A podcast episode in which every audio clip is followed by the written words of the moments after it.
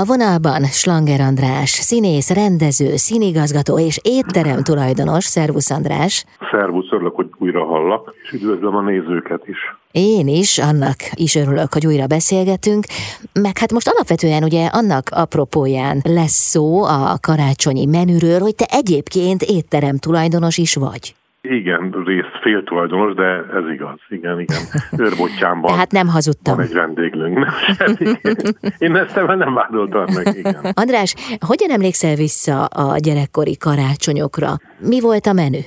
Fú, hát ez így be kellett vallanom nálunk gyerekkoromban nem volt nagy gasztronómiai kultúra. Az én anyukám az egy igazi pesti értelmiségi asszony volt, újságírónő, Molnár Esebit néven külpolitik, az apukám egy kohomérnek, úgyhogy nálunk gyerekkoromban nem voltak ilyen tradicionális karácsonyi ételek.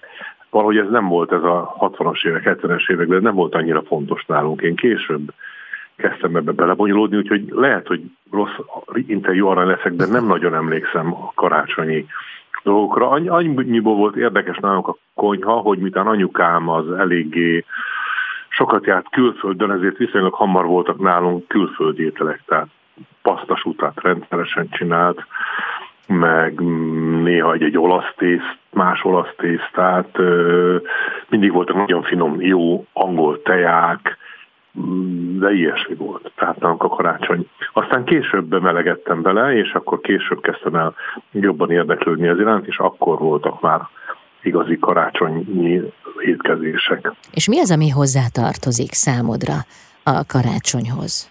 Mindenhol hát, más. Hát van, ahol halat esznek. Igen, igen, igen. Van, hát ahol. ugye a, a, a tradicionális az, az a halászlé, uh-huh. ponty, töltött káposzta, ilyesmi, de nálunk ez, ez nem nagyon ment, inkább arról mesélnék most, mert az én szüleim aztán elváltak, és ez nagyon nagy gond volt eleinte, akkor már felnőtt voltam, hogy nekem szenteste hol kéne az apukámnál, vagy az anyukámnál kéne lenne, mert mind a kettő igényt tartott rám, és kitaláltuk aztán azt, hogy egyik nap itt vagyok, 22-én, 20, és az apukámnál, aztán az anyukámnál, az apukám szerette a hasát, de nem főzött, úgyhogy ott kezdtem el ilyen karácsonyokat főzni, az ő kedvenc ételeit, ő neki a kedvence például a vadnyúl vadasan zsemlegombóccal volt, ez volt, mindig volt, aztán nagyon szerette a tárkonyos ragulevest. Még annyit erről az aglegény karácsonyról, hogy aztán a barátaink megirigyeltek, úgyhogy ez, ennek immáron már vagy 30 éve van aglegény karácsony, és azóta 5-6-an már senki sem aglegény, de összejárunk aglegény karácsonykor, aglegény karácsony főzni, és akkor mindegyik fickó másik ételt főz, és ott aztán van mindenféle őrültség. De jó. És mi lesz őrbottyámban? Ott mi lesz a menü? A vendéglőben, vagy otthon? Hát figyelj, mind a kettőt elmondhatod. Van-e nagy különbség a... például a kettő között? Igen, igen, igen, van, mert a vendéglőben igyekszünk olyanokat főzni, amit az emberek keresnek, mindenképpen lesz halászlé, pontyhalászlé, harcsajal, halászlé kérésre kíván ö, belsőséggel. Én mindenképpen akarok tárkonyos csirkeragú levest főzni, az egyik specialitásom. A, szeretnék mindenféleképpen töltött káposztát, mert azért Őrbottyám, ha bár már város, de mégis vidéki város, ilyeneket. Biztos, hogy lesz valami steak, halsztékünk, tehát vagy tonhalszték, vagy lazat steak. Az amúgy is van nálunk az étlapon citrom mártással, remulád mártással, édes burgonya pürével.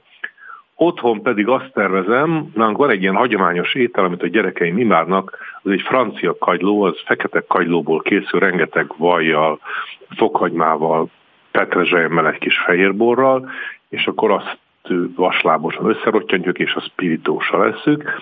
Most a feleségemmel azon tanakodtunk, hogy azért halászé idén nálunk is lesz, mert nem mindig szokott halászé de hal, hal szokott, tehát azt hiszem tavaly volt valami ö, olaszos paradicsomos halleves, vagy van egy másik módja a halétel készítésnek, ez egy erdélyi recept, hogy azt én süllőből lettem Erdélyben, amikor ott dolgoztam Sepsiszentgyörgyön, hogy a süllő csontjaiból főznek egy hal alaplevet, egy ilyen hal, hallevest, és aztán úgy, mint nálunk a zöldséglevest ugyanúgy megfőzik, abba főzik bele a süllő szeleteket, és egy pici citrommal savanyítják esetleg egy picit, tehát ilyen tej, savanykás, tejszínes halzöldségleves, és az Isten, azt javaslom mindenkinek. Hát ez elég jól hangzott.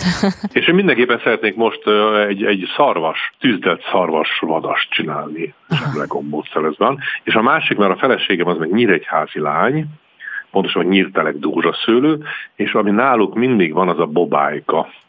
Az olyan, mint a mákos guba, csak ezt nem kifliből készítik, hanem egy ilyen kelt kalács tésztát sütnek, ilyen hosszú rudacskákat, azt feltördelik apró darabokra, és amikor az megsült, akkor mézes tejet beáztatják, megszórják vastagon mákkal, és vissza a sütőbe, és ez szokott lenni a karácsonyi desszert. Feltétlenül ez a vendéglőnkben is, ezt bedobjuk most karácsonykor.